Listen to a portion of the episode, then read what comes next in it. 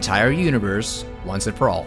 Welcome to a special bonus spoilercast episode of Sketch Watch Play. This one focused exclusively on Avengers Infinity War, which has gone into wide release on this very day of recording.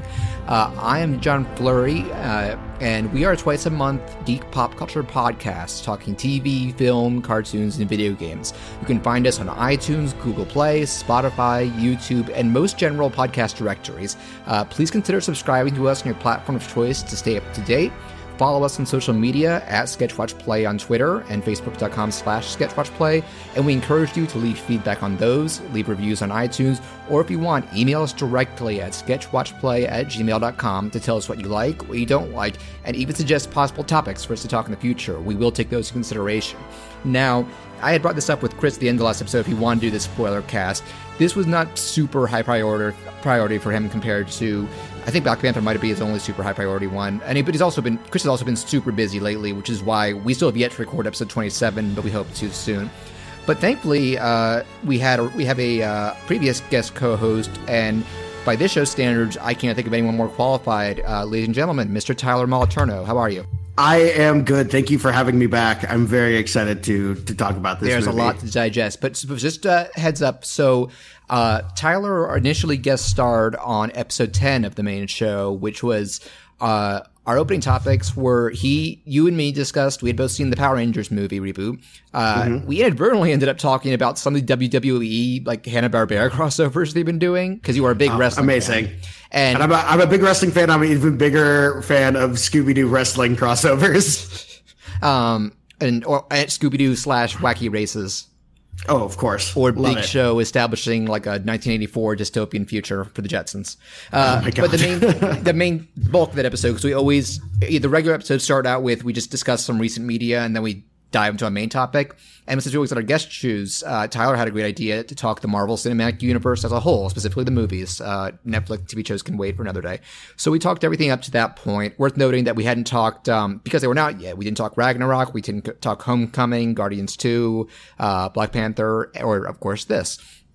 So you saw it last night, probably one of the first people to see it outside of preview screenings, because, you know, some theaters do open the big movies on Thursday night. And before we dive into Infinity War, just a quick reminder for you to be able to plug some of your personal projects in your own podcast, because that's how I discovered you in the first place. Yes, I have. I have been doing Generation Animation, which is a podcast on the Fanoff Network for quite some time now. I feel like I think it's around 5 years. I think we're coming up on something like that, yeah. Which is a show all about animation. We talk about cartoons, whether they're animated movies or TV shows or stop motion animated counts, anything CGI, videos, right? Music videos. Yes, we did music video, a couple of music video episodes where we all picked music videos to talk about. We did a Homestar Runner episode. Yes, that's a good one. Newgrounds episode. Oh yeah. Ton of different things on there, and then we've even started doing topic episodes too, where we just discuss just something in general. Two good ones that I would recommend are you talked like live action adaptations of cartoons. Oh yeah, and I guess it's more still a specific show, but you did one that was comparing both the Nickelodeon and Disney Doug and their pros and cons. Oh, that was a fun one. Yeah, that was one that we definitely wanted to. It actually makes that was me like want, on the books for a while. It actually makes me want to rewatch the Disney Doug because I don't hate it like a lot of people do, but I was more indifferent to it while I would like marathon the Nick one. So thank you for that. But that's not your only podcast anymore, I believe. It is not. No, I have a couple of new podcasts that I've started. So this is plug time. So I'll plug my newest podcast first. I just started a podcast recently where my sister and one of her friends from college talk about Survivor every week. It's called Snuffed. And current season of Survivor, it's called Ghost Island, and all of these artifacts that have been used in the show that people, you know, like an advantage or something that somebody got that they misused or ended up being eliminated without using are all back, and they're scattered across the island, and all these new players are coming across them, and they have to try to reverse the curse, and there's this haunted island, and it's nuts. And so we basically were like, we want to talk about Survivor. Let's talk about this new season because it seems like it's a lot of fun, and it really is. It's a good season to get into if you don't watch Survivor, because you learn a lot about the history while you watch it. I may have to legit. My mom does not typically listen to podcasts, but over the past couple of years, she has become addicted on like all of her TV time is reality shows. So it's Survivor, Amazing Race, and like Project Runway, and all the Gordon Ramsay stuff. And I think she, because they're on Hulu, she's pretty much caught up on Survivor and Amazing Race, and I'm sure she's watching this new season. So I'll pass that on. But it's not your only new podcast, I believe. No, yes. Coming up about a year ago, I started another podcast. It's called The Breakdown. I love doing Generation Animation, but like my biggest passion is talking about movies in general. And so, yeah. And so what I started was a podcast with Alex Grist and Zach. Oh God, I'm blanking on Zach's name. Yes, Zach Galifianakis. No, it's Zach Kindred. Okay. Zach Kindred and Alex Grist, two mostly internet friends of mine. Zach I've known for a while from when Community was big. That's how we got to know each other. And I'm trying to remember, is Zach Alex, the one who does the Disney Channel podcast? No, that's Zach Heltzel. That's a different Zach that I do podcasts with. Every week you review a Disney Channel original movie. Oh, yeah. And he just did this whole big, when all the brackets were populated, this big tournament to put together. Who won? It was, surprisingly, Halloween Town. The first one?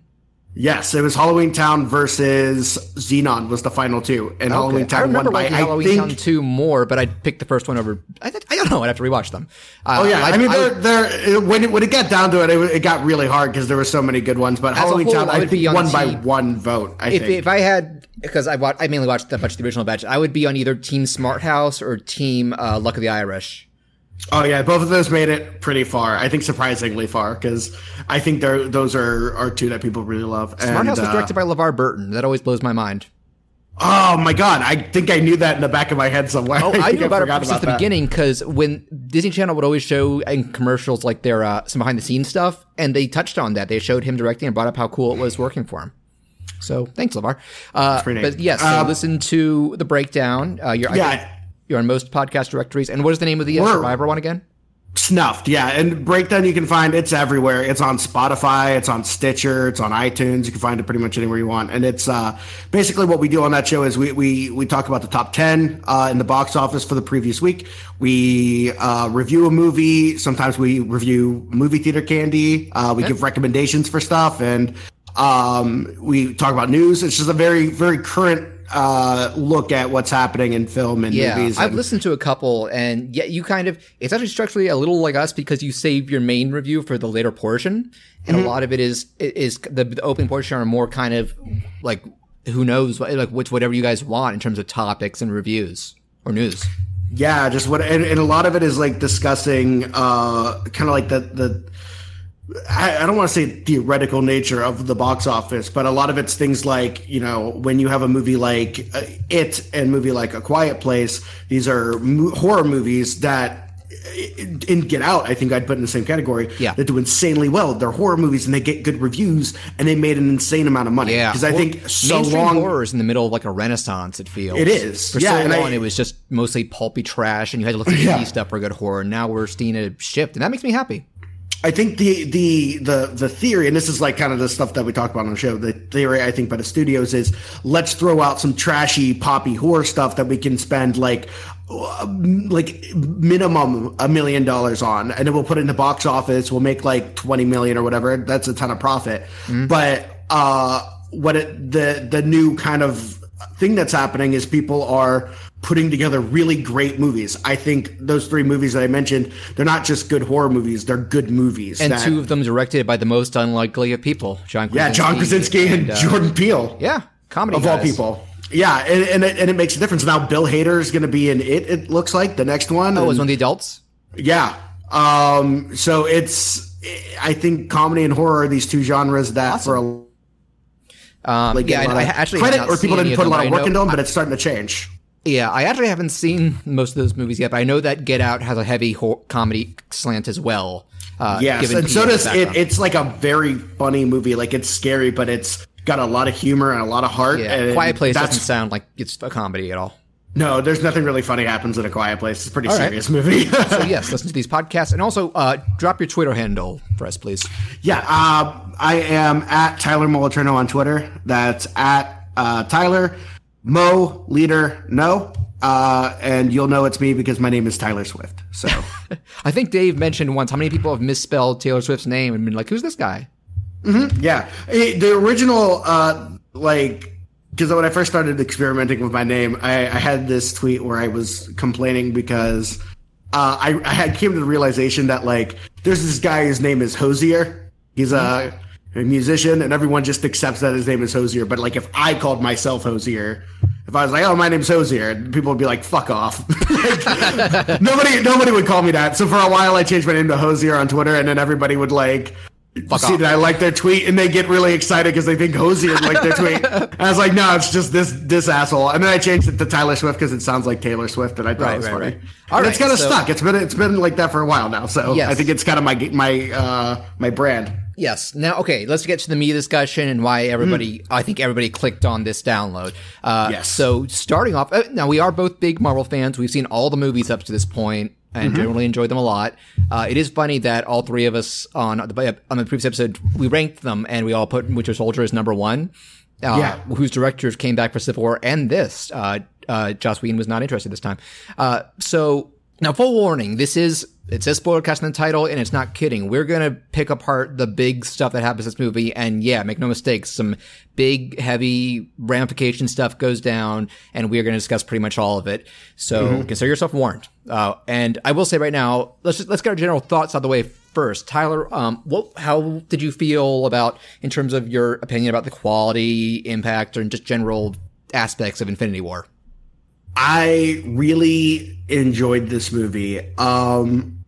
It's especially when you get to the end, it's very different and difficult, but it still has the humor and the heart, and they do a good job of making every character in this movie somebody that you feel for and somebody that you care about. They all got a moment, pretty much. Yeah.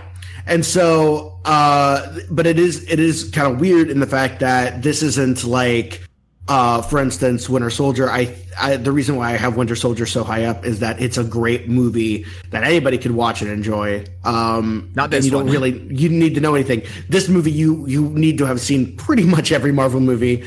And if you haven't, you're going to get lost, or you're going to have one of the previous ones spoiled for you, because I think like every one of them is either referenced or mentioned or talked about. Like they're all, if it's not the center of an action scene, it's brought up in dialogue typically. Right. Like there's whole movies that get spoiled in the middle of the conversations with people. Like they just they'll just completely spoil what happened in a movie. The first conversation between T'Challa and Okoye spoils the end of Black Panther. Exactly. Yeah. So if you haven't seen these movies, don't go see this one, because you're gonna. The first scene spoils Thor: Ragnarok.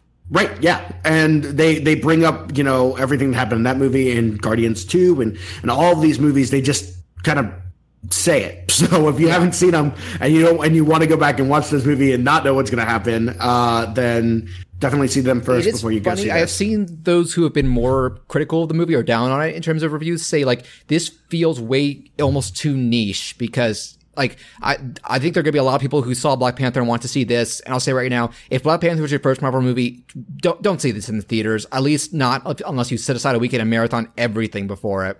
And it should be mentioned, and it just should be brought up right now.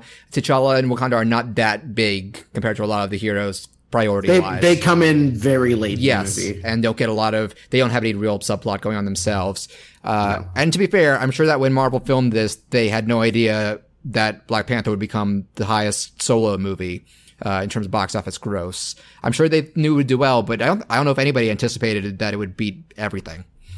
Yeah, I think on our podcast, we had a feeling it was going to be insanely busy, but it is up to this point the highest grossing superhero movie. Period. And like all the Marvel movies that have come out, including the original Avengers, there's already made more money than the first Avengers in its entirety. Yeah. Like, it's insane. I'm seeing people debating, do you think this will make more? And I'm actually like, considering how many newcomers could watch Black Panther and the word of mouth, maybe not, but it's still going to be up there. But I think it's going to come down to, I think, how much people want to watch this movie again. I think that's going to be the big tell. And I think there could be some very different opinions there, and we will get to that. So my general thoughts, if anybody follows me on Twitter, @behonkiss, BEHONKISS, I was mad hype for this movie, and if you knew me well, that wouldn't surprise you even before I started to express hype, because I love this universe so dearly. If you consider it one big series like I do, then it is honestly my favorite movie series. Not all the movies are great. There are only been a handful I'd say are I consider masterpieces, but they've been, man, they just have an amazing batting average. You look at most single movie franchises, they can barely last 3 or 4 movies before fucking up. But they've just been able to introduce so many new concepts, put cool, different, like, take on different genres from series to series, or even entry to entry. Like, every Captain America movie feels very different from the other. And the fact that, you know, they've started dropping the seeds of where this leading up to this with Avengers 1 and Thanos and Loki stuff, and just kept building on it with Guardians, with, you know, emphasizing the other stones, realizing there was something bigger than everything before coming. I couldn't help but get mad hyped, and I was doing tons of tweets. And I'll just quick self promotion. I drew a little funny comic on like my Tumblr and Instagram where I was hoping they would make a joke, because we have Peter Quill and Peter Parker in the same scene, and Tony or someone would go, "Hey, Peter," and they both go, "Yes." We didn't get that, but who cares? There were still some great moments there. And I even made some fan trailers, because if you go back and listen to, I think, episode 20, I'm a huge fan of the Chris Nolan Batman movies, and Dark Knight in particular is one of my favorite movies ever. And I love those. I remember I really loved the trailers for Dark Knight Rises. It's like the movie too, but the trailers were so good at just stopping stuff. So I went and did fan edits once all the trailers were out, like just taking dialogue and scenes, and like setting up to like the music, because I love that, like that chant, the building escalation. And I was actually stretching myself out, like, what if I'm really overhyping myself and this thing, I walk out underwhelmed, or like, and then the early reviews started to hit a couple, and thankfully I was careful to avoid spoilers, because Marvel's been pushing for a long time, go in blind. They were putting out like promo materials, Thanos, like #Thanos demands your silence, like, for the sake of your friends and stuff, don't tell them anything that happens in this, let them experience this fresh. But I was seeing reviews saying like, they're not fucking around by the end of the day. Like, and all the hype about we're going to kill some people, there's going to be big ramifications with the whole universe. And I was trying to, just like everybody's predicting, okay, who's going to die? What's going to happen? And I'll just say, we agreed we're going to save ending speculation for the end of this episode, but they did a great job of kind of subverting my guesses, and I'm thinking a lot of others as well. And we'll get to the specifics of that. But as for the movie as a whole, I thought it was pretty fantastic. I think the biggest reason I love Winter Soldier and the Nolan Batman movies is how crazy tension it's to the point where it's like, it's scary, it's so intense, and you're just like, what the hell is going to happen? You're on the edge of your seat. And I was hoping they would bring that back here, because I didn't get it in Civil War, and not really so much, except for some points, and in a different way, where it's more just kind of emotional investment and heartbreak rather than fear. So let's get into it. Tyler, is there any aspect besides the end that you want to talk first? I put you on the spot. I'm sorry. Yeah, no, it's fine. I'm trying to think if there's something I really want to mention. To look off my notes. Yeah, we'll go over that, because I don't know if there's anything that I'm like right off the bat want to bring up first. So let's just I'll take the last 2 minutes probably. Right, that's something that we got to talk about. But yeah, now I remember one of the biggest fears people were having about this from the beginning of it being announced and confirming that, you know, every lead was in, was like, can you keep it from feeling too cluttered? Can you make all these groups and things feel cohesive? Because that was actually my biggest problem with Age of Ultron. Even though I liked it and it only added a few new characters, it did feel a little overstuffed in all the concepts and plot points and introductions they were throwing at us. So props to Russo brothers. I think, in my opinion, they avoided this in general. You notice that for most of the movie, they splinter off the groups. There isn't really any part where everybody's all in this one part. I think they knew that we could be bedlam to kind of keep track of. But And they did a lot of matching up characters that made sense for the most part too. Well, I do feel like that's going to be the end game for this. I think that the next movie, that's a line, one of Doctor Strange's together. Last lines. I think that's the end game. Yeah, I think that's going to be where we end up going. With everyone, is that, yeah, I think this first part everyone's split up, but people are comparing this to Empire Strikes Back, and Empire Strikes Back splits all of the heroes up, and then in the next movie they all end up together, and I think that's going to be where they go with this one. I gotta say, this ending makes Empire Strikes Back's ending look downright happy. Yeah, it's almost cheerful. Oh, it's like, yeah, you might as well start singing a jaunty tune with Mary Poppins or something. Mary Poppins, y'all! Okay, I gotta say, when that first full trailer for the Mary Poppins sequel hits, I want to edit and dub over all of Emily Blunt's lines with Yondu. I love it. But anyway, I will say that, like, you do, I'm sure they and the writers thought long and hard, like, who is matched up with who and for what. And generally, I feel like most of these groups were pretty well done. I do have a favorite and least favorite. I loved, I'll just call it Team Tony, which is him, mm-hmm. Spider-Man, Doctor Strange, and eventually most of the Guardians, save Gamora, Groot, and Rocket. Mm-hmm. And because that's some of my favorite characters as a whole. Tony, I remember I actually did find Strange to be one of the more underwhelming protagonists in this movie, but he shines here because this is the first time we have another hero, like, very, very modestly not taking any of Tony's shit. It's not like Steve where he's getting angry. He's just more like, I don't serve you, don't mouth off to me, and listen to what mm-hmm. I have to say. I love that. And the fact that this is – I do wish that Peter had gotten one more movie before this big team up because he would feel more like a veteran. But to be fair, this is where Tony's officially like, you're one of us now. And I just love how both – because of the in over his head and the responsibility, Peter is both terrified but really excited throughout it. And I just love the Guardians in general. My least favorite, probably, and it doesn't say, not because of I don't like the characters, but I do feel like I'll say Team Cap, which is him, Falcon, Bucky, War Machine, Black Widow, Scarlet Witch, and Vision. They get a lot of screen time, but I feel like most of their dialogue and plot stuff was more about serving the big plot than them as characters. Yeah, they weren't having as much fun as the other guys were. No, and I've seen. I knew one of the big complaints going in. There is not as much screen time or dialogue for Cap as people probably expected. Yeah, there's not. Considering how big part of this is, and yet the closest thing. My audience was generally pretty quiet throughout the movie, mm-hmm. but the closest we got to like an applause break was when Cap appears. And yeah. it was more of like murmurs. I'm like, oh, and that stuff like that. It wasn't really anything if I hadn't seen the trailers. Yeah. But it was cool to all. It still looks cool. That first shot of him when the train's going by and you see his shadow and you go, oh shit, it's Captain America. It's really cool. It's also cool to have the other two join him at the same time because you got to get the feeling they were keeping tabs on Wanda and Vision. Yeah, and the fact that they kicked these two. Black Order. Yeah, they kicked their asses and they're just. Three dudes, like, yeah. Captain America is super strong, and he's got, of the three of them, he's the one with the most superpowers. Yeah, and he still really but the three of them, the three of them, and also a tactician. Yeah, the three of them are actually like a threat to these Dark Order people who are gigantic, including and it's at the impressive. End. Yeah, I was unsure. Can you make? Falcon and I almost said ScarJo and Black Widow still seem like they have a purpose, and yes, they do. Mm-hmm. They've spent their whole life in battle and knowing what to do, so it doesn't matter if they have super. So, I mean, it's the same way first Avengers proved Hawkeye had a place because who else can do that stuff that he does? Yeah. But okay, so we bring up the villains. Let's get into them. We'll get to the big one, but so this Black Order, I was both right and wrong about how I'd feel about them because I was like, okay, everybody's like, we know these villains can be really hit or miss, and considering they're not the main one, I'm sure these guys are gonna be pretty throwaway. And three of them were, but I will say one. I legit loved all of their designs. It just felt like they had so much thought put into them, more than even the trailers were letting off. Like, they all look distinct. They all look like they could be the main villain of their own video game or something.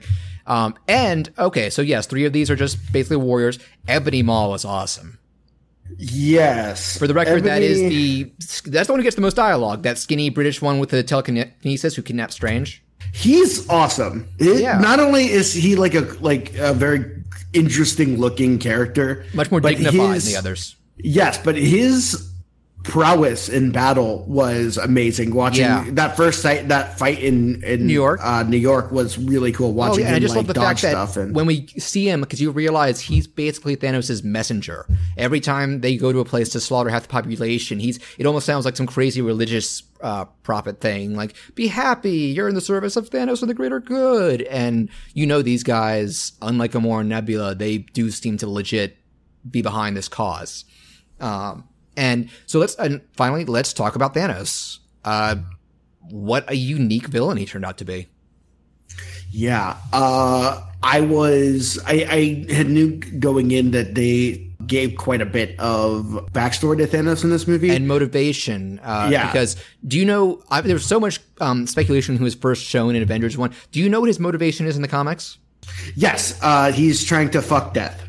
Yes. So for people who have no idea what Tyler's talking about, in the original comics, because they could often get even more outlandish than the movies, Death, the Grim Reaper, was a sentient being who showed up as like a beautiful woman. Thanos fell head over heels for her and wanted her to be drawn to him. And she said, impress me, kill half the universe. And so that was his reason behind gathering the stones and committing genocide. And I've been speculating, are they going to do that without making it silly? And it's like, no, we're not going to do that. We're going to do something a bit more grounded and tragic. Because I did notice no flashbacks regarding Thanos' backstory himself. I have read they're going to do an in-universe novel. It might already be out, I know, about his life. But you do get enough to understand what's going on, that it's like, I am not doing this just to kill people and just to be evil. I'm worried about the universe after what happened to my planet. It's basically like this is how he sees preventing overpopulation and overconsumption and that kind of collapse, which is, it's interesting because that is a noble cause, but his idea of how to fix it is monstrous. Yes, he is a character who is doing this because he thinks it's the best thing to do, and it means killing long-term people. Yeah, he's talking about, he brings up he went to Gamora's planet because we get the flashback of him taking her as a kid and killing half of it, and he says something like, have you seen what it's like now? It's paradise. He's like, I don't even know if he takes that much pleasure in killing people, but he's like, I am doing this to save the future. If I don't do this, no one will exist ever so long. And maybe he would be right in terms of the population long term, but I mean, obviously there's gotta be a better way to fix it than just that. And we'll also get to it. This is a guy who has not lost the capacity to love and feel regret and sorrow. And the movie drives that home in a really clever and impactful way. Exactly. Yeah. I was really impressed by that. And that whole section. Yeah. Actually, I guess we can talk about that now. Let's build up to a little bit, though. The Guardians ended up very closely entwined in this whole plot, even though, like, a lot of them weren't directly connected to Thanos, but obviously Gamora and Nebula were, and Drax was motivated by it. The others weren't, but they still had stuff to do. Rocket and Groot were given motivation by being Thor's emissaries and helping out with that part. And Quill ended up important because of, we learn a lot more about Gamora in this, and the fact that they clearly have gotten so much closer over these movies. And I was trying to figure out, I guess we can get to this big, probably the biggest spoiler over the midpoint of the movie. I was trying to figure out, because you notice they've kept it a whole secret this whole time, the Soul Stone. Yeah. The only one that has never been shown or hinted at in the movies, and long fan theories. Like, I was so convinced it was going to be revealed in Black Panther, like it was part of Wakanda's infrastructure.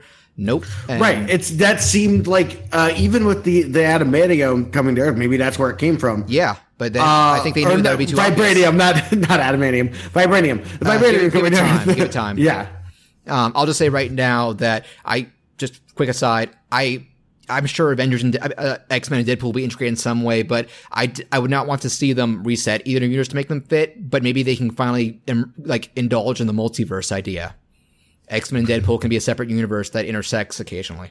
I mean, this is growing down the line of like what we think might happen like way in the future, but I think with Deadpool, I think you gotta keep that the way it is and the way it's running, and I think that you just do the thing you're doing with Venom, and I don't want Deadpool to show up in an Avengers 5 or anything. I'm just saying. Yeah, that's what I'm saying. Like you do what they do with Venom, and you just have those movies run. And we'll see how. With Venom, you guys can have your creative input and just to kind of let it keep running on its own. You don't have to wrap it in. Getting back to the so we were talking about the Guardians. So yeah, the Soul Stone. That's how we talked about adamantium. So no, the Soul Stone is on a planet that has never been mentioned. And so Gamora's dropping hints to everybody. Like she can't tell Peter the full deal, but she's like, if Thanos takes me, you have to kill me. And I was like, starting to like, is it in her? Because they're building up. There's I would say also, I had seen a lot of reviews saying, like, this movie takes no time to breathe. There's no room for growth or emotion. I'm like, up to the last act, I disagree. There's a lot, like, because Thanos forcefully takes Gamora, and there's, like, a lot of, you know, reminiscing between them and arguments. And holy shit, like, I thought Nebula's introduction was going to be her trying to kick some ass. Turns out she already did and failed. And that torture stuff, shit. Like, that, yeah. The fact that she's, like, completely disassembled and just screaming to that's Thanos' emotional manipulation to get Gamora to talk. And no, it's not because it's in her, but it's because she does know where it is. Yeah. She found a map but burned it, so she's the only one who knows. And she's like, all right, it's here. So they go there. And before we even get to the sad part, my biggest reaction, they go in that cave, that cloaked figure shows up. Oh, yeah. He's like, oh, this is some nobody guy, whatever, it's over. He takes it off, and I went, oh, really loud. Yeah, Red Skull lives. Back. Red Holy Skull's shit. Still around, and Holy he is shit. Very different. And he's not even Hugo Weaving. Yeah, I was wondering that. It did sound enough like him, but I was like, because we talked about the Marvel episode. It was like, it would be nice to put a little cap on, did he die? Like, what happened? But we were like, yeah, Hugo Weaving said he's not interested, so we're never going to do it. And it's like, well, there's only one, like, character that's been set up in this that hasn't come back, and that's what's his name from Incredible Hulk? Leader? Not Abomination, right? No, the other guy who gets that, like, who starts mutating at the end with, like, the I've always wondered about that guy. Maybe some other day. I think we've now pretty much closed every door in the MCU for the most part. Just maybe even just a one-line mention of what happened to that guy, because I just don't, you know, Incredible Hulk wasn't that well received, so I don't know if they're just something someday. Marvel, come on, you're willing to wrap up Red Skull and give us some closure there.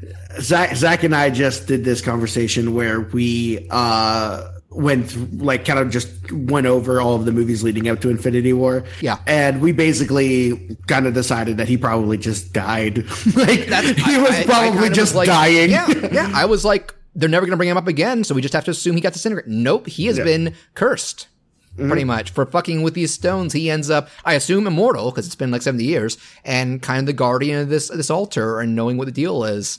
And that's like you were saying, yeah, it was not Hugo Weaving. They actually, apparently it's an actor from Walking Dead, but, you know, with all the makeup, it's hard to tell. And I think he did a good enough approximation of the voice, but I did like, he was, because Red Skull was so smarmy and egotistical in that first movie, and you get a sense he has been much more humbled and tragic now. It's a cool angle to tank, and just a nice little Easter egg. But, so yeah, let's get to the real emotional wallet, because that whole part with the collector, like, you know, laying waste to nowhere, that's when I was like, he grabbed Gamora, and that's when I was like, oh, here it comes. It's in her. He's going to cut her open. No, he just takes her. So we get here, and I kind of pieced it together pretty quick when he was saying, like, give a soul for a soul, or something you most care about.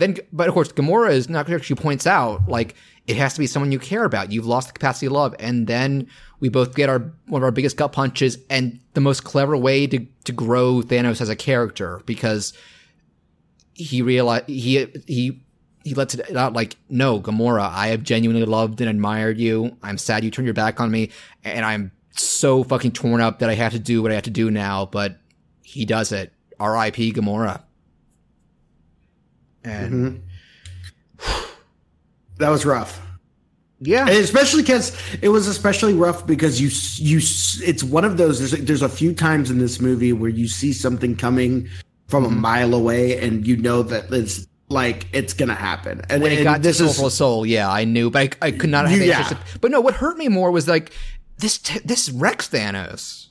Mm-hmm. He is not this soulless monster. He's tearing up. He's like, I so don't want to do this, but I know to achieve my life goal, I have to get rid of possibly the only person left that I love. And that's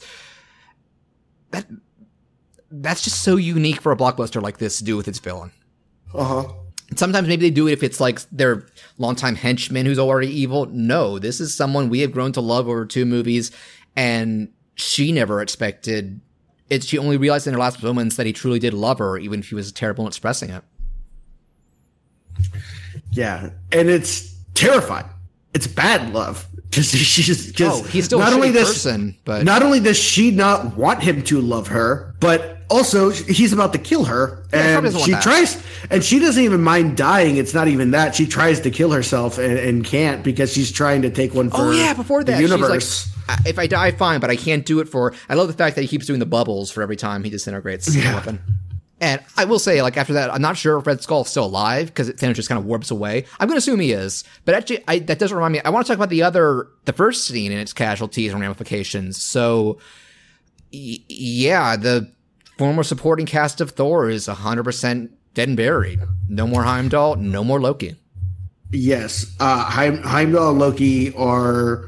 for sure dead. And this opening moment is such a harrowing experience for the Hulk that he refuses to participate in the rest of the movie. Oh, is that why he did it? You're right. Yeah. Oh my God, I was trying to figure out why was Hulk... I just thought he was grumpy. It's like, okay, no, yeah, let's the Hulk didn't want to come back. I do want to dissect this scene because it was so fantastic. One big lingering question. Okay, so these are dead. A lot of these Asgardians are dead. No sign or mention of Valkyrie, Korg, and Meek. Yeah. So I am going to assume for now they got into an escape pod or something, and maybe a couple of I'm going to assume that they're alive, just like Lady Sif is somewhere alive because she didn't get murdered in Thor Ragnarok. Well, you know the reason for that, right?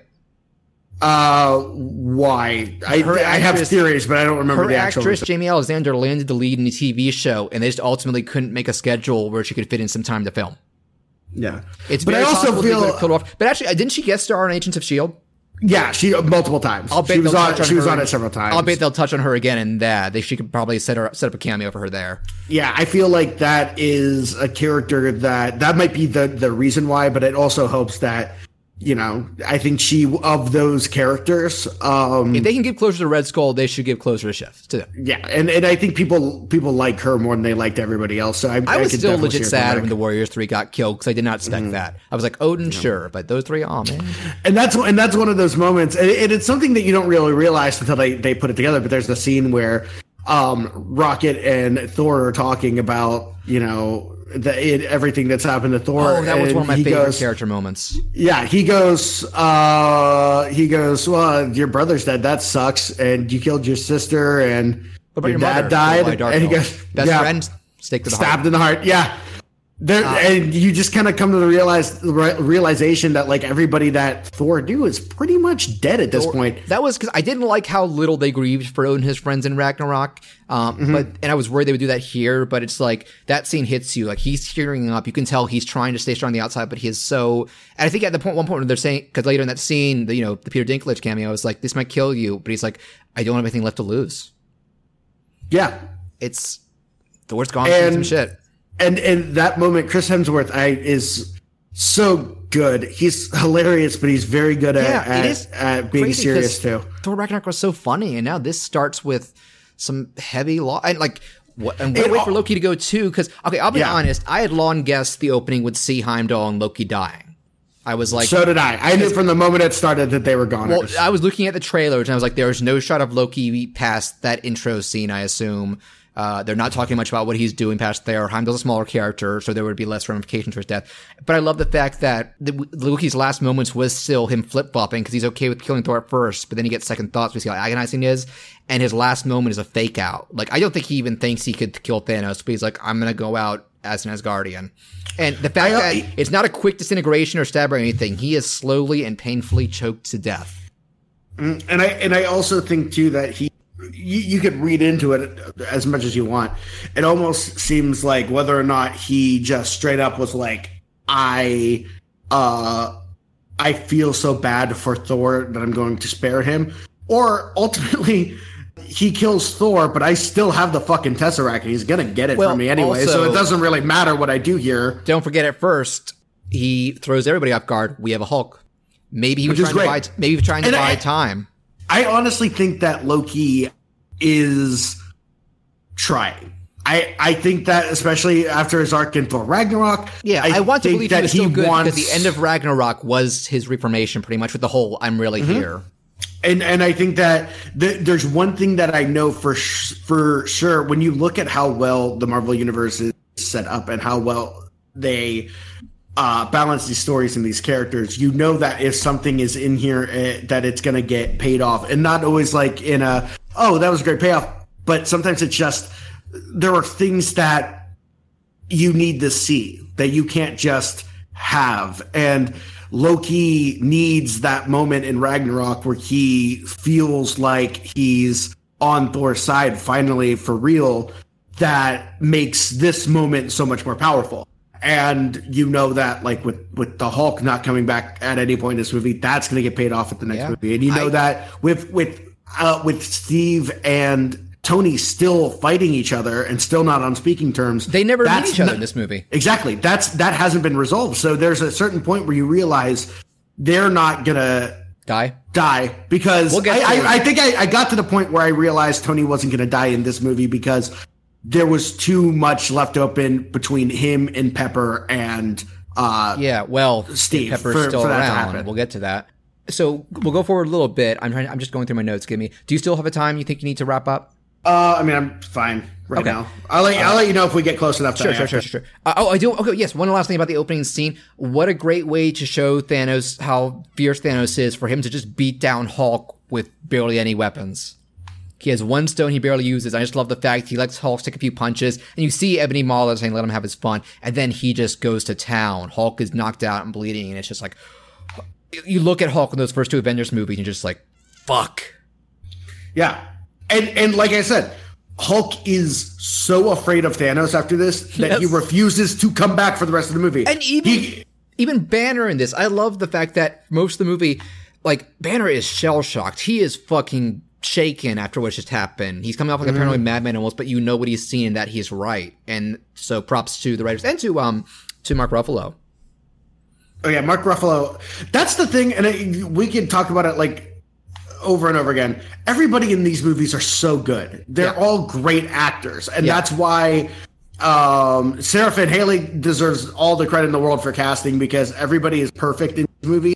In this movie in particular, there is so much happening with all these different characters where so many things to juggle. Yeah, and all of these characters have emotional things that they have to do. I would say, in this movie, dude, there's so many, but I just off the top of my head, Elizabeth Olsen, Tom Holland, Zoe Saldana, Chris Pratt, Chris Hemsworth. Like, we list all of these people will be here for an hour. Yeah, exactly. They all have big emotional moments that they deal with in this movie. Basically, every lead bar Ant-Man and Hawkeye. You just know they're saving them for four because you get one quick line. They're under house arrest right now. Yeah, they are. I wouldn't be surprised if they have to be in four. Well, yeah, I think that they'll be in four, but I feel like I wouldn't be surprised if Hawkeye is in Wasp in some capacity, and that's why. Because that's what is in Ant-Man and the Wasp. Maybe July. Because that would explain one. I mean, those two have some history together, and two, that's what they basically did with Thor and Hulk. They weren't in any movie in Civil War, and just because they were in another movie together. And I don't know if you read, it was finally confirmed the time frame for Ant-Man and the Wasp. It's just after Civil War, so it's before this, but in between. Because if it was during this, we would be aware. Right. Yeah. It definitely was. I'm guessing the ending of it might play into some of that, or at least set up where we can expect to see those characters by the time four happens. So let me just go through. Oh, I kind of wish I didn't know Peter Dinklage was in this movie, because what a clever way of what his character is.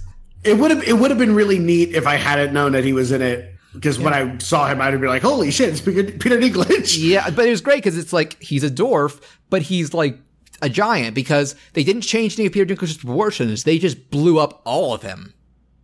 Yeah. It's just a big green screen Peter Dinklage wandering around, and I think they might have lowered his voice a little bit, but he was fun. And also a good way to show how decimated a society can be by Thanos.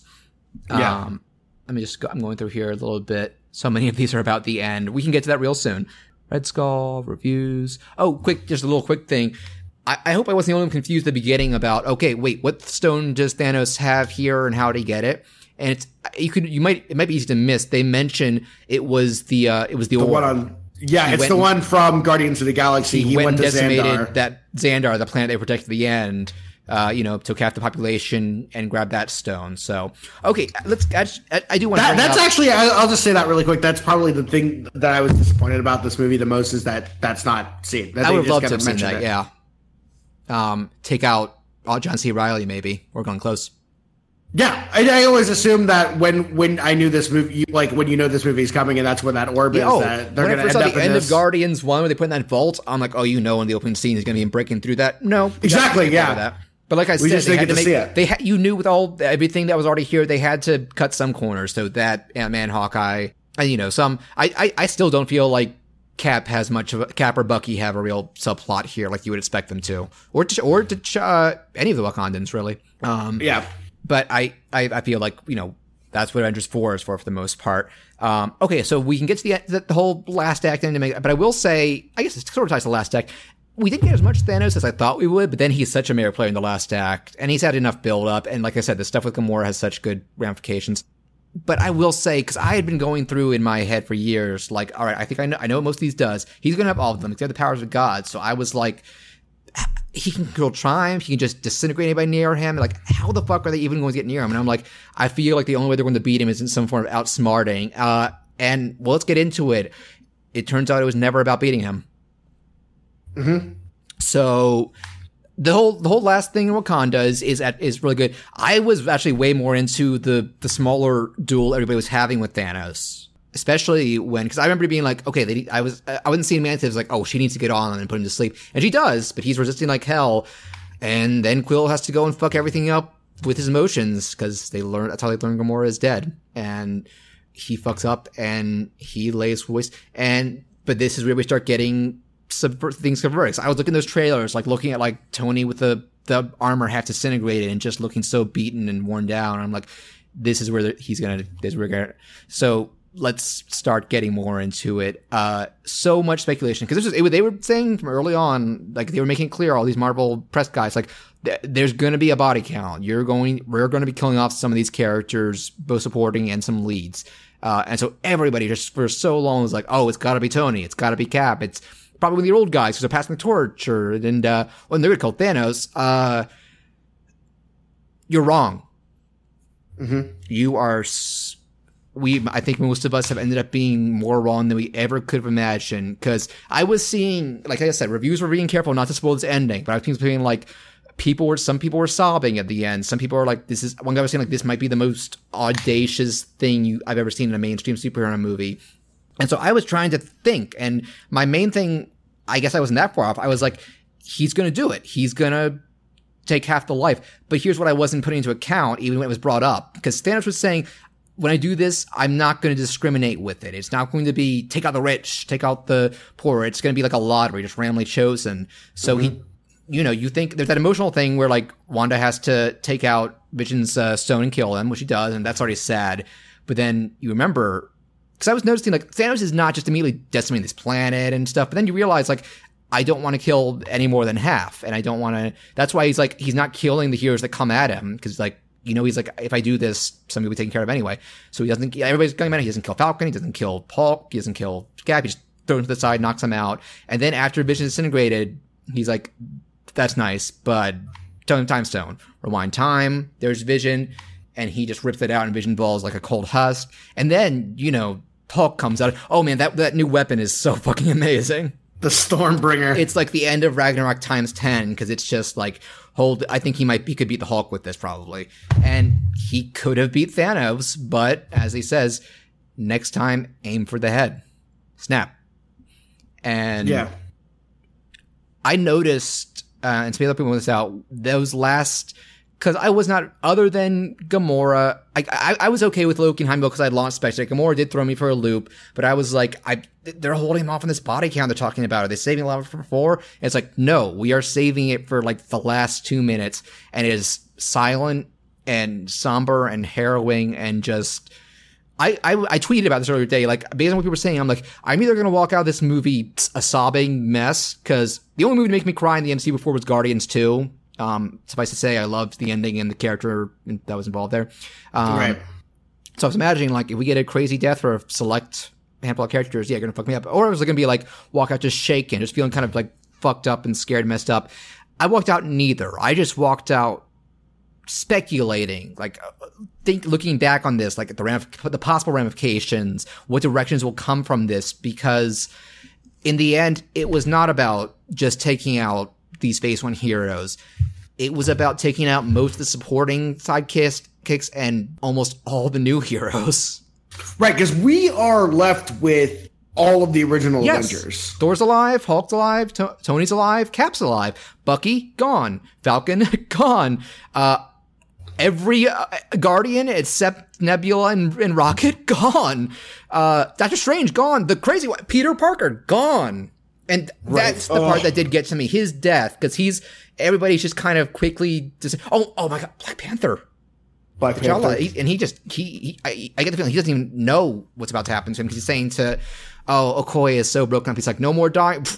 But no, Peter was the one that fucked with me, because he was able to, I guess, resist it a little bit, but he was like, he was breaking down. He was like, Tony, I don't want to go. I'm sorry. And Tony's just hugging him, and it was fucking devastating. It was chilling. It was awful. That is. Like easily the worst part of this whole movie, and like it's great, but it's so sad and it's just really upsetting. The deaths in this ended up being so left field, and because of that, because if you notice which characters were killed in terms of their timing, and you know who's supposed to be getting more movies, I'm trying to figure out like there's just so many, and the fact that Thanos lives but he has accomplished his mission, and that. His last couple of scenes, I felt bad for him because he gets that. I don't know if it's supposed to be a hallucination or if he's like seeing the dead, because he goes to that red realm and sees a little Gamora, like, you did it? He's like, yes. And she's like, what did it cost? And he went, everything. And then the last shot of the movie, it isn't of the Avengers. It's of Thanos back at, I assume, his home world. Just a long shot, and you can just see he is going through so many emotions. Like, this has ended up being as bittersweet for him as it is the others. He lost the only person left he cared about. Yeah, and it's bold. It is, and I love the fact that. Okay, so just like really quick. Sure. I'm gonna go over everybody who died. Yeah. Go. Oh, you have a list. Go for it, because I want to speculate about a couple. Okay. It is Bucky, Drax, Groot, Mantis, Wanda, Peter. Star-Lord, Doctor Strange, T'Challa, and Sam. And who? Sam Wilson. And Wanda. Yeah, I said Wanda. Oh, I missed that. So yeah. So it's that's everybody who dies, and Loki, Heimdall, and Gamora killed earlier by Thanos and company. And the Black Order's dead too. Right. Then left is Nebula, Tony, and they're both they're the only two left on Titan. Steve, Captain America, Thor, Bruce, Banner, Natasha Romanoff, War Machine, Rhodes, Rocket, Okoye, and Boku are left. I'm going to assume Shuri is too, because we probably would have seen her die. Yes, we don't see her. At the end, might be. But I'm sure she's okay. No! Don't forget the post credits. Oh, right. Yeah, Nick Fury and Maria Hill are dead, too. Yeah, man, one more gut punch. Though I will say, is the best death line for Sam Jackson in a PG-13 movie. Oh, it's great. And I love the way they... I guess we'll just bring it up really quick because we're talking... The post-credits? The post-credit scene is Nick Fury and Maria Hill right as all the disintegration's happening on Earth. Yeah, you're watching a helicopter crash and all these people are crashing guitars, and there's... It's actually really cool because you see like this car crash in front of them, and then they go and check on it. There's no driver, and then Maria disappears, and all these other being around. He's running through the steering, then he starts to, and then he pulls out this pager. yeah, that's all weird looking, and he sends a message, and disintegrates, and then you see Captain Marvel's logo on this pager. Go ahead. And I just love the fact that in the order that we have this, I think it's still kind of weird that we're getting Ant-Man and the Wasp, which takes place before this. But next year in March, we're getting this Captain Marvel movie that's set in the 90s. Yeah. And then this end credit sequence, it's like, if you're watching them in order, it's like he pulls that out, and then we're going to find out what that means. And then we're getting right back into Infinity War Part 2 or whatever it's called. I'm going to admit, I was actually a little underwhelmed by this because...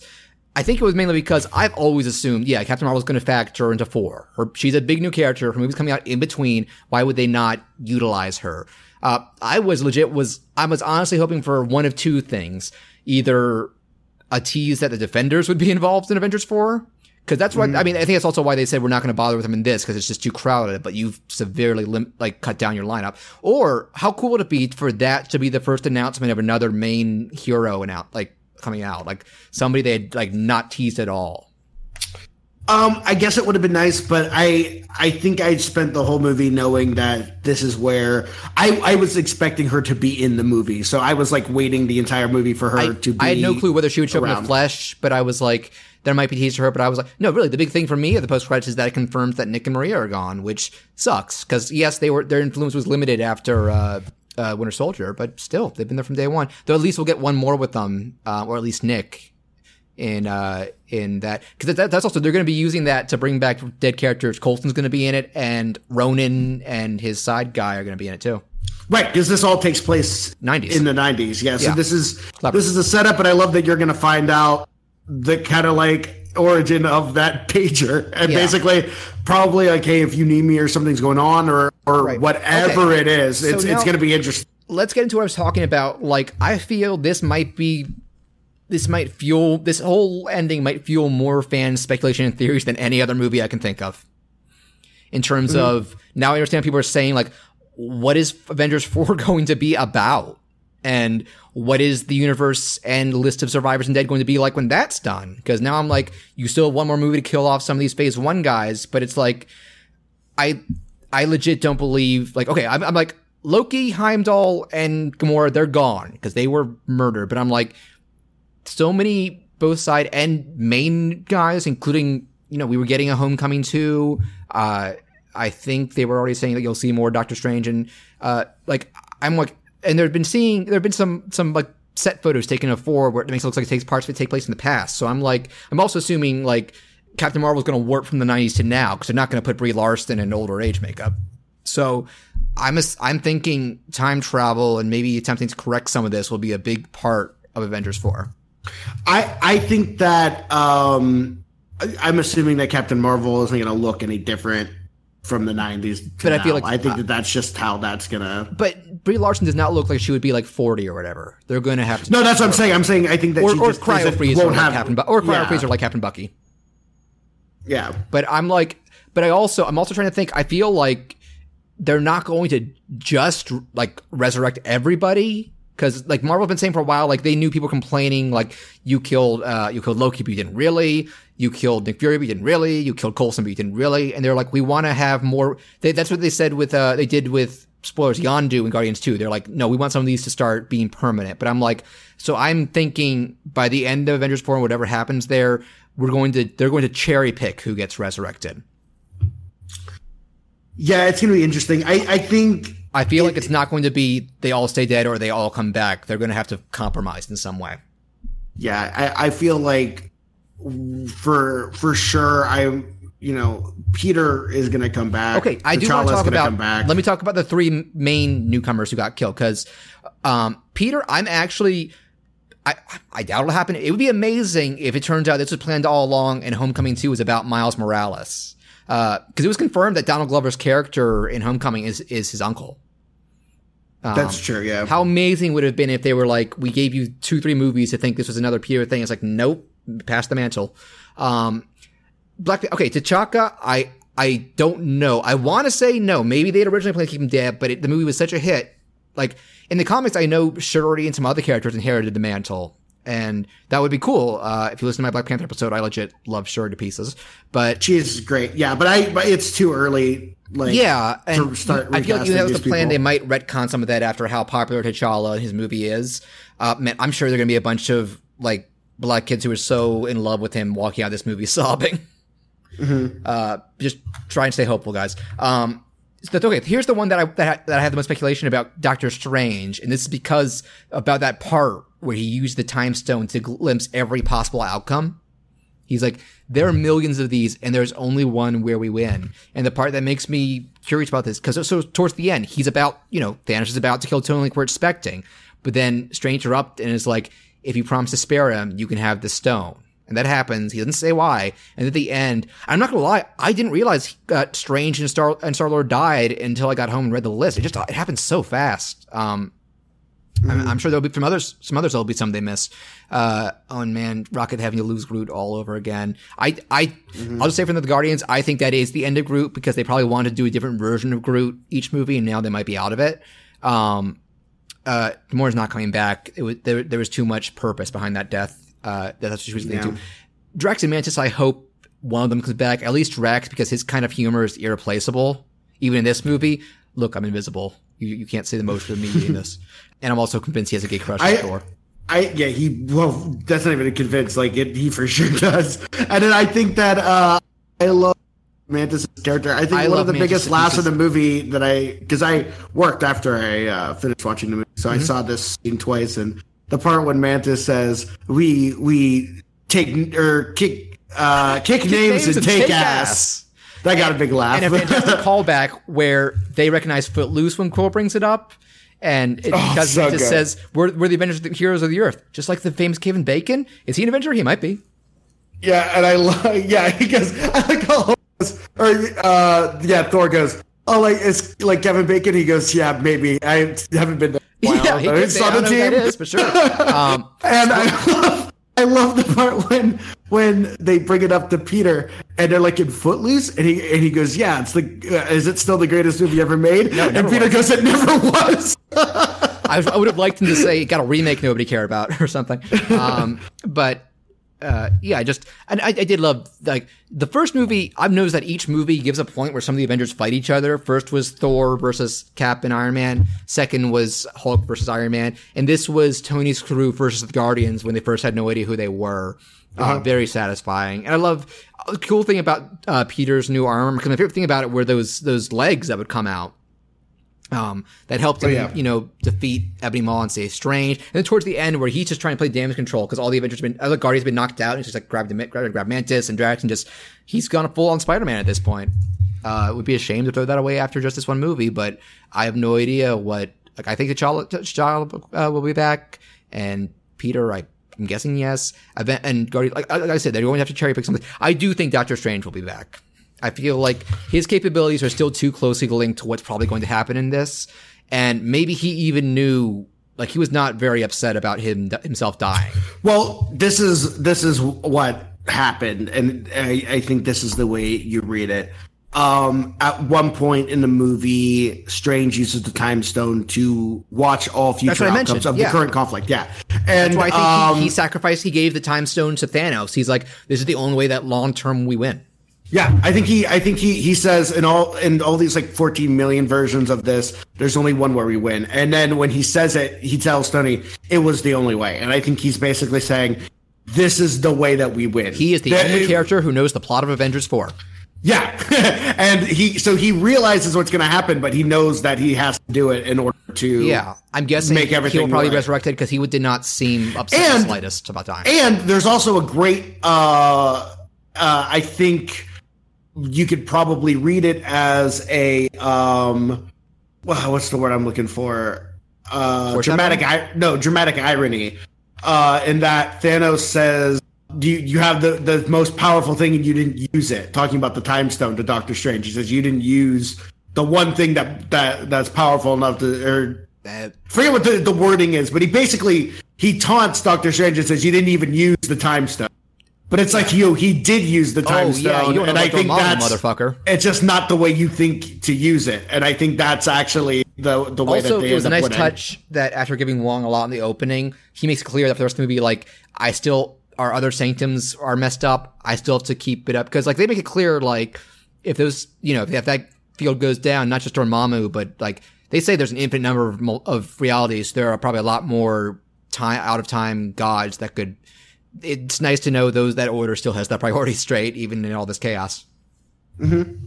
Unless Wong is dead, but I want to say him, Pepper, and Shuri will still be alive, but we'll see. My guess is I'm sure Shuri's still alive, and I saw somebody. And I actually love this is a great opportunity for all those side characters from Black Panther to get to do more because I didn't expect M'Baku to show up. I was afraid M'Baku was going to die, but he didn't. Yeah, and I was really happy about that because he didn't get to do enough in this movie.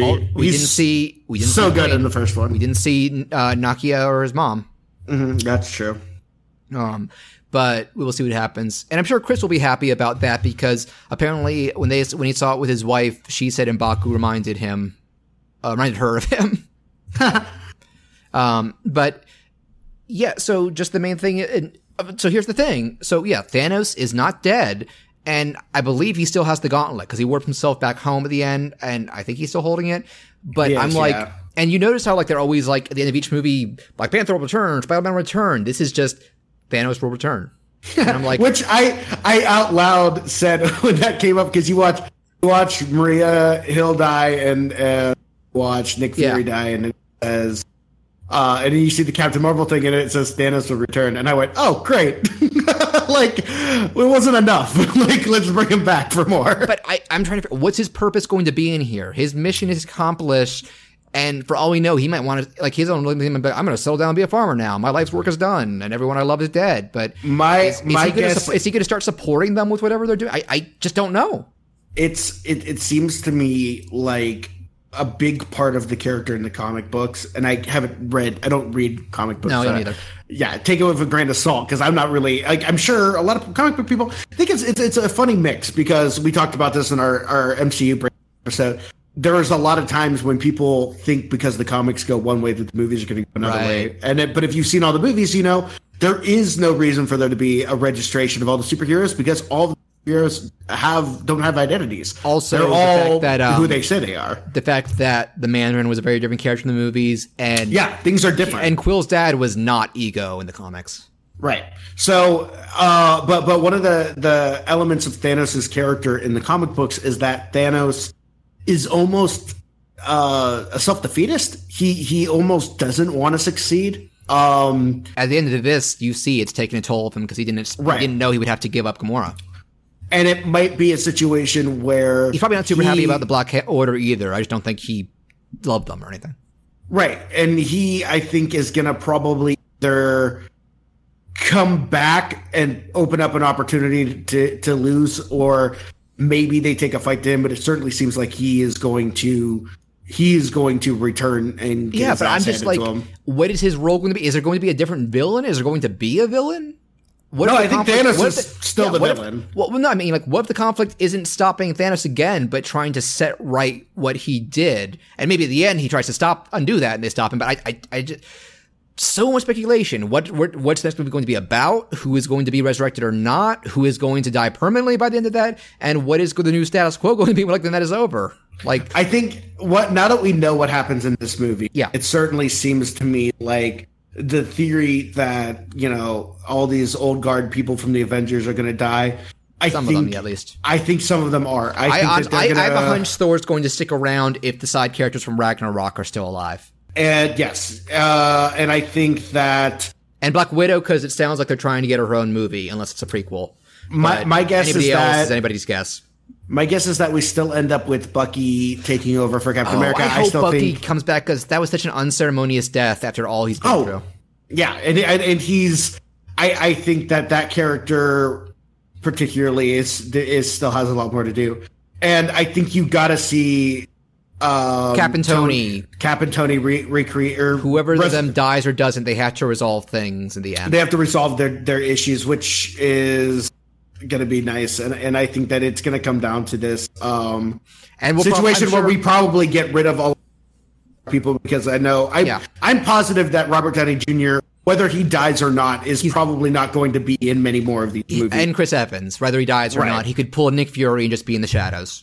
Right. They might not kill them, but they might not be around. I got to bring this up because I remember reading one thing Thanos or someone did that I was actually wondering what would happen in this movie. Apparently in one of the newer comics, someone uses the stone, maybe like the time stone, and he turns him back into the skinny Steve Rogers.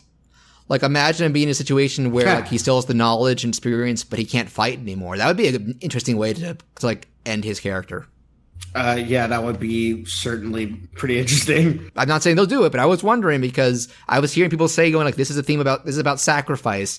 And I was like, is it not just about death? What about things in your life? It's like, no, it is death, death, death.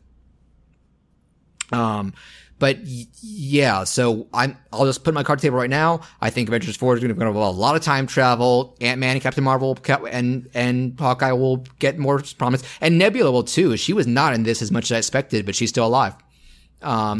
I'm expecting Quill and maybe one other Guardian to be resurrected.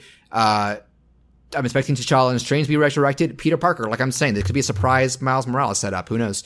And all the side characters, a lot of those guys could be gone. Like, I think we've seen the last of Falcon, unfortunately. And Witch, Scarlet Witch, and Vision, because Vision died properly, and she's like, her plot arc with him was pretty much done. There's no reason for her to come back. I feel like Vision actually does come back, and I think that it's going to be... I don't want him to. He got a good arc in this. Yeah, but I think that the continuation, this next one, if it's going to be about trying to bring these people back, I think that you can easily resurrect him on Wakanda. They could also look at his remains for technology from the stone, because they were saying, like, there would still, if Shuri had pulled it off, there would still be, he'd be able to survive because there were other parts of him, but there could be traces of the stone's power. I feel like they can bring him. They can bring him back. This movie did a lot of subvert expectations in terms of death and consequence. I have a feeling Avengers 4 could subvert in terms of just its setup about what it's going to be about and how they get to it. Maybe they'll do some stuff nobody ever could have expected to get there. I think at the end of the day, the thing that makes that I'm excited the most about the next one is that I am now, not that I never was, I needed convincing, I was ever on the fence about this, but it certainly seems like the fact that both of these movies were basically shot at the same time. Yes, they did a Matrix, Pirates, Lord of the Rings, Hobbit situation. And this movie is so good and knows exactly what it's doing that we're going to end up with whatever happens in this next movie.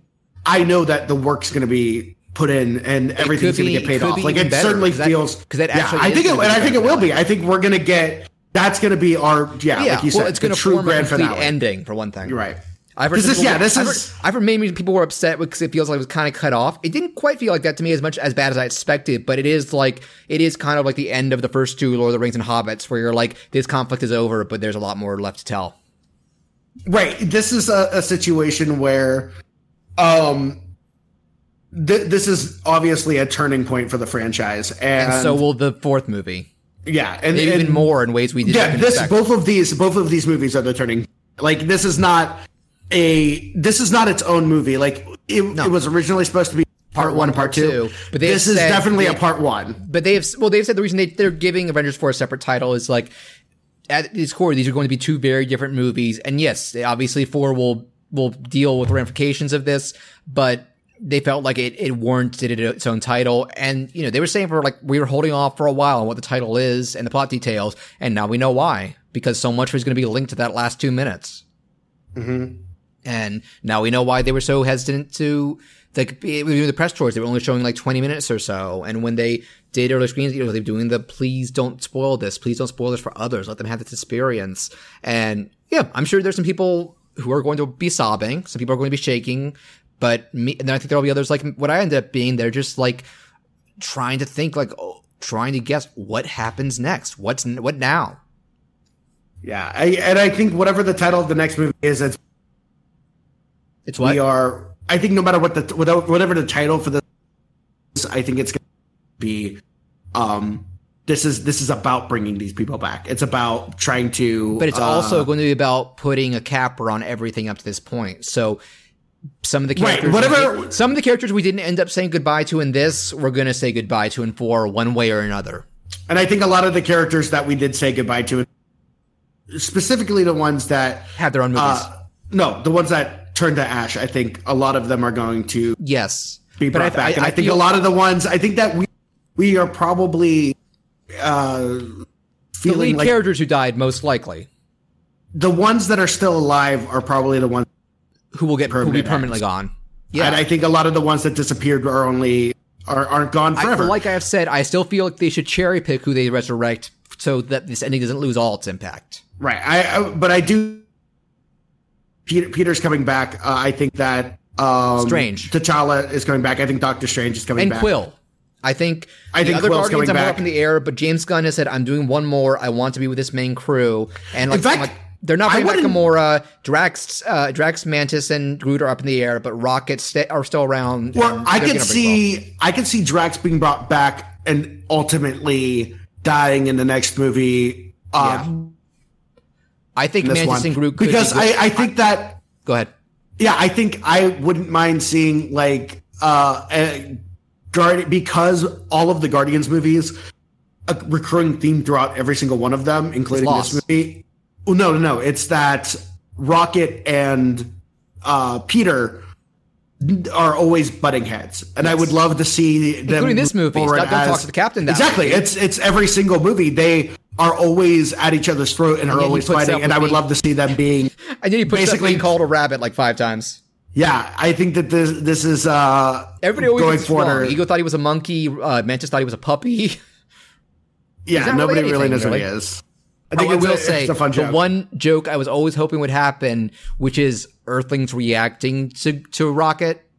Nope, maybe in the 4th because now he's still there. But you know, they had other stuff they wanted to focus on. So there you go. Yeah. So yeah, I think we can start wrapping things up now. But in conclusion, this was always meant to be a wildly ambitious, and they also promised heartrending movie, and I think it succeeds at both. It is technically more niche in that, yes, you need to absolutely watch all the main movies before it, but it's more light on character growth because of that, but it's not devoid of it. The characters who are relevant to this do get a lot more growth, and it's going to leave, its ending is going to leave an impact, and so many, you just know that like message boards and school guards are going to be full of here's what I think is going to happen. And just honestly, like it's so up in the air. I feel like at this point, every theory is as valid as the other. There are so many different variables and possibilities. And so I think a lot of us could end up partially right, but I don't know anyone who could be completely right. Yeah, it's going to be interesting. Not even interesting to see. I'm legitimately excited to see what happens next. But I still think I will still say I think this was a satisfying movie on its own. It ends on enough of a note to leave you. You're going to be interested and wondering and eagerly awaiting how does this all wrap up? Mm-hmm. And the first half of the story. And yeah, and you're gonna, you know, hopefully, like the nice thing about this, it certainly feels like a lot of the last couple. This one were more fun and lighthearted because this was going to get so dark. To go from Ragnarok to the opening scene was a bit like, wow. Totally completely different. And I think that even coming down from this, they're like, wow, that was really, we're going to have some fun leading up to it. And then it's going to get, and then we're going to have some fun with it, man. Like we're going to have that comedy after. There is still a lot of really funny stuff in the first. The first 2/3 of this do mainly feel like the same tone as the first 2 Avengers movies, except for when the key deaths happen. Yeah. And there is a little bit of the, I will say, I felt like there was a little bit of the tonal whiplash that the first Guardians had, but there was still so much to deal with that it didn't. It's not like it left me a ton of time to dwell on it because they're good at moving you on. Pacing was good. The slow moments had impact. Like I was saying, that scene with Thor and Rocket, I just love the fact that they gave Thor even more time than in Ragnarok to let it out. Like I'm kind of shook up, and man, I fell for him. He's trying to put on a brave face, but he has everyone he loved is dead. Yeah. Wow. It's that scene. It really is like this moment where he finally lets it out. Like he hasn't really reacted to any of these deaths. Yeah. The most in other movies has been going no when someone dies. Now it's like here's the actual grieving. He's kind of like met with this moment where he has to kind of think about it for a second and realize that he doesn't have any. Yeah, he's like, I have nothing left. That's why I hope they don't kill him, because I'm like, I want him to be able to build the new life in Asgard. That's what Ragnarok was setting up, and that's why I'm like, man, those side characters, and there have to be a few left out there. Otherwise, that ending was all for nothing. Mm-hmm. But I don't know. They threw some dark shit at us in this, and they might throw some dark subversions like that. But obviously, I mean, it probably goes without saying. We've on this show talked every recent MCU movie as it's come out from, I think, actually, what came out before Guardians? Because we skipped Guardians 2. We meant to talk about it, but never got around to it. But everything after that we've talked. And I'm sure we'll do another spoiler cast on part 2. I would love to have you back for that, honestly. I would love to be here for maybe that. Maybe Chris will be willing to join us. We'll see. He is just we're winding things down now. I promised the end of the last episode. I don't know if you heard, Tyler, but we're episode 27. I had the idea for a fun theme because we always take turns picking the main topic. I was like, tell Chris, pick something that's kind of obscure but means a lot to you and we'll review it. So he picked the 80s cartoon Little Nemo in Slumberland. Okay. That was a fun one. And I'm picking for episode 27, which will come after this, the French cartoon Dragon Hunters, which 99% of Americans have never even heard of, but I love it. And Chris has, I've, you know, emailed him links and stuff, but he is just, he's honestly been super swamped with work lately. And we are aiming to record it another week or two, but please bear with us. Real life takes priority over fun podcasts. And use this episode to set your appetite in the meantime. We still ended up with decent length. Tyler, this is not brown news or anything. Episode 10 is one of my favorite episodes we've ever done. Just everything clicked and all the topics we talked about. You, Chris, and I just played off each other really well for the stuff we talked about. And this has been really fun too. And I'm sure we'll have you back to guest, not just for Marvel stuff too, but for other picks. I'm trying to get some of the other. So Generation Animation has had 5 co-hosts total at this point. Right now, it's just you, Felipe, and Dave. But you also in the past had Mark, who was on our what was our topic? Oh, our Final Fantasy episode. Mm-hmm. And Felipe was both for our Powerpuff Girls and Sam and Max episodes. And Bianca, who I've talked to her and Dave because they haven't been on yet. They are very interested in coming on in the near future. So look forward to that, people. And also check out their back catalog. They've had some great episodes throughout the years. But again, Tyler, thanks so much for setting the time aside. And I look forward to I'm going to be paying attention to how everybody just react. I expect there are going to be a lot of varied reactions to this movie, particularly the end, as well as Avengers 4 and how it deals with the ramifications. I'm sure that what they're going to go with isn't something that'll please everyone, but hopefully it'll make sense in the world, justified and stuff. Because I've read them saying like the deaths in this they feel aren't just for shock, but to justify. Like you probably, I guess Loki has kind of reached he's done all he can in terms of interesting plot because he did fully become a good guy by the end. And Gamora was always so closely linked to Thanos, so when his mission was done. But like I said, we'll see.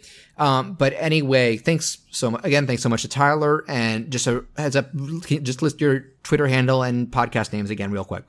Yeah, my Twitter handle is at Turno, M-O, leader, N-O, no. That's leader as in like leader of milk, not leader like Captain America. Yeah, like it's Mo and No at the end and that's the best way to remember how to spell it. If it says Tyler Swift, there's like a cartoon guy at a game show booth. Yeah, that's probably just to search Tyler Swift and look for the cartoon. Yes, that's probably the best way to find me. And your podcast? My other podcast, I do Generation Animation on the Fanoff Network. I do The Breakdown. The Breakdown is the movie podcast, and Snuffed is our Survivor podcast. Yeah, and they're all on most podcast feeds in general. Yeah, they're all on iTunes for sure. And I know The Breakdown, we are everywhere. If you search whatever your favorite thing to use, just search, you should be able to find it. The way you say that, it's like The Breakdown's watching you. It's in your house right now. Oh, yeah, it's everywhere. It's everywhere. In every dark corner of your mind. Have you ever played the Yakuza games? Which ones? Yakuza. I have not. I'm playing the remake for the first one, and there's a side feature or one of the side characters. The idea is because it's open world, he'll just pop up in random areas and challenge you to a fight. And he's named Majima, and so the name of his missions are Majima everywhere. Because he's like, I'm always watching you, buddy. I'm always watching you. That's pretty funny. I actually drew a fan art of some of the main characters, and he's like poking his head in from the corner of the page, like, hey. And there's like a hashtag, Majima everywhere. So hashtag The Breakdown everywhere. But so that is it. Thank you, everybody. Hope you enjoyed this episode. Please bear with us. Episode 27 will be coming out sooner or later. But I am John Fleury. And I'm Tyler Moliterno. And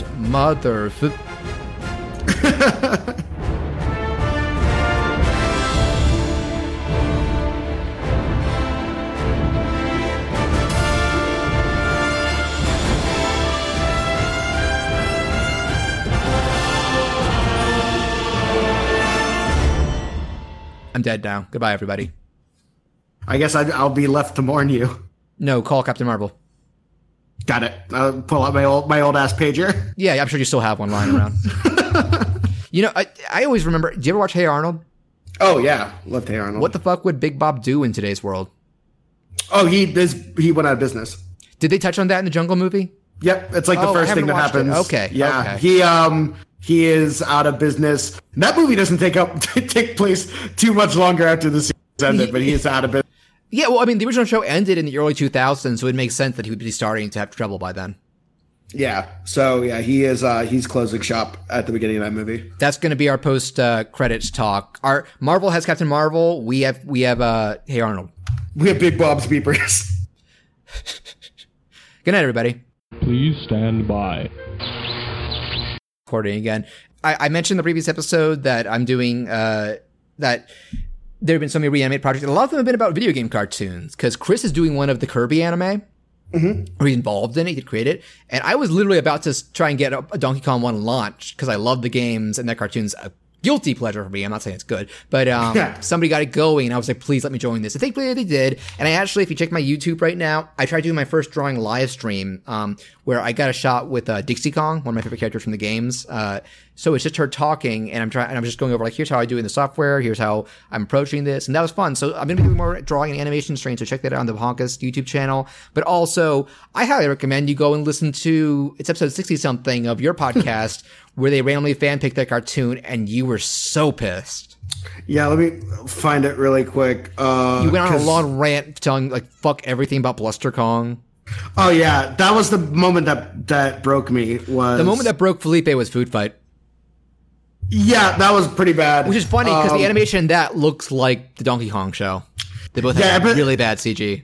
Episode 63. It was a combination of the so terrible, and the fucking mustache on whatever his name is. You said he was creepy looking. I think Candy Kong is. I think Candy Kong is the creepiest looking. Like, she goes into Uncanny Valley territory. Well, they're all creepy looking. I think the villains look okay. The lizards, that translated better for some reason. Oh, it did. Well, I think it's because they're not fur.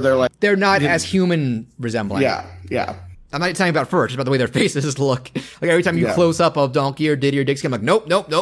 Yeah, I think that just the lizardy skin just works better on, like... Or the shape of their faces, because it's an animal. But, and actually, I'm such a diehard fan of the games. I'm like, those lizard designs were closer to the games than the monkeys. Like, what was the decision process behind that? Those crazy French people. Because I actually did read... And somebody tracked down one of the writers for the show and interviewed her. And she said, because the first season it was done via motion capture by this French company, and they were the ones who originally wrote the scripts and filmed it. But apparently the scripts were full of filthy innuendo and adult humor, and they had to, like, redo the dialogue as best they could to fit the existing animation. Mm-hmm. Which probably makes sense why in the episode we're doing, one of the scenes is Donkey Kong being framed to hit on Dixie Kong. And for reference, Donkey Kong is an adult, Dixie Kong is a child. So... They think it's fun to to make them think, he's a pedophile. Wow. Great. So fun. Good night, everybody. On that note. Oh, no, better note. Banana Slamma. That's a catchphrase. Mm-hmm.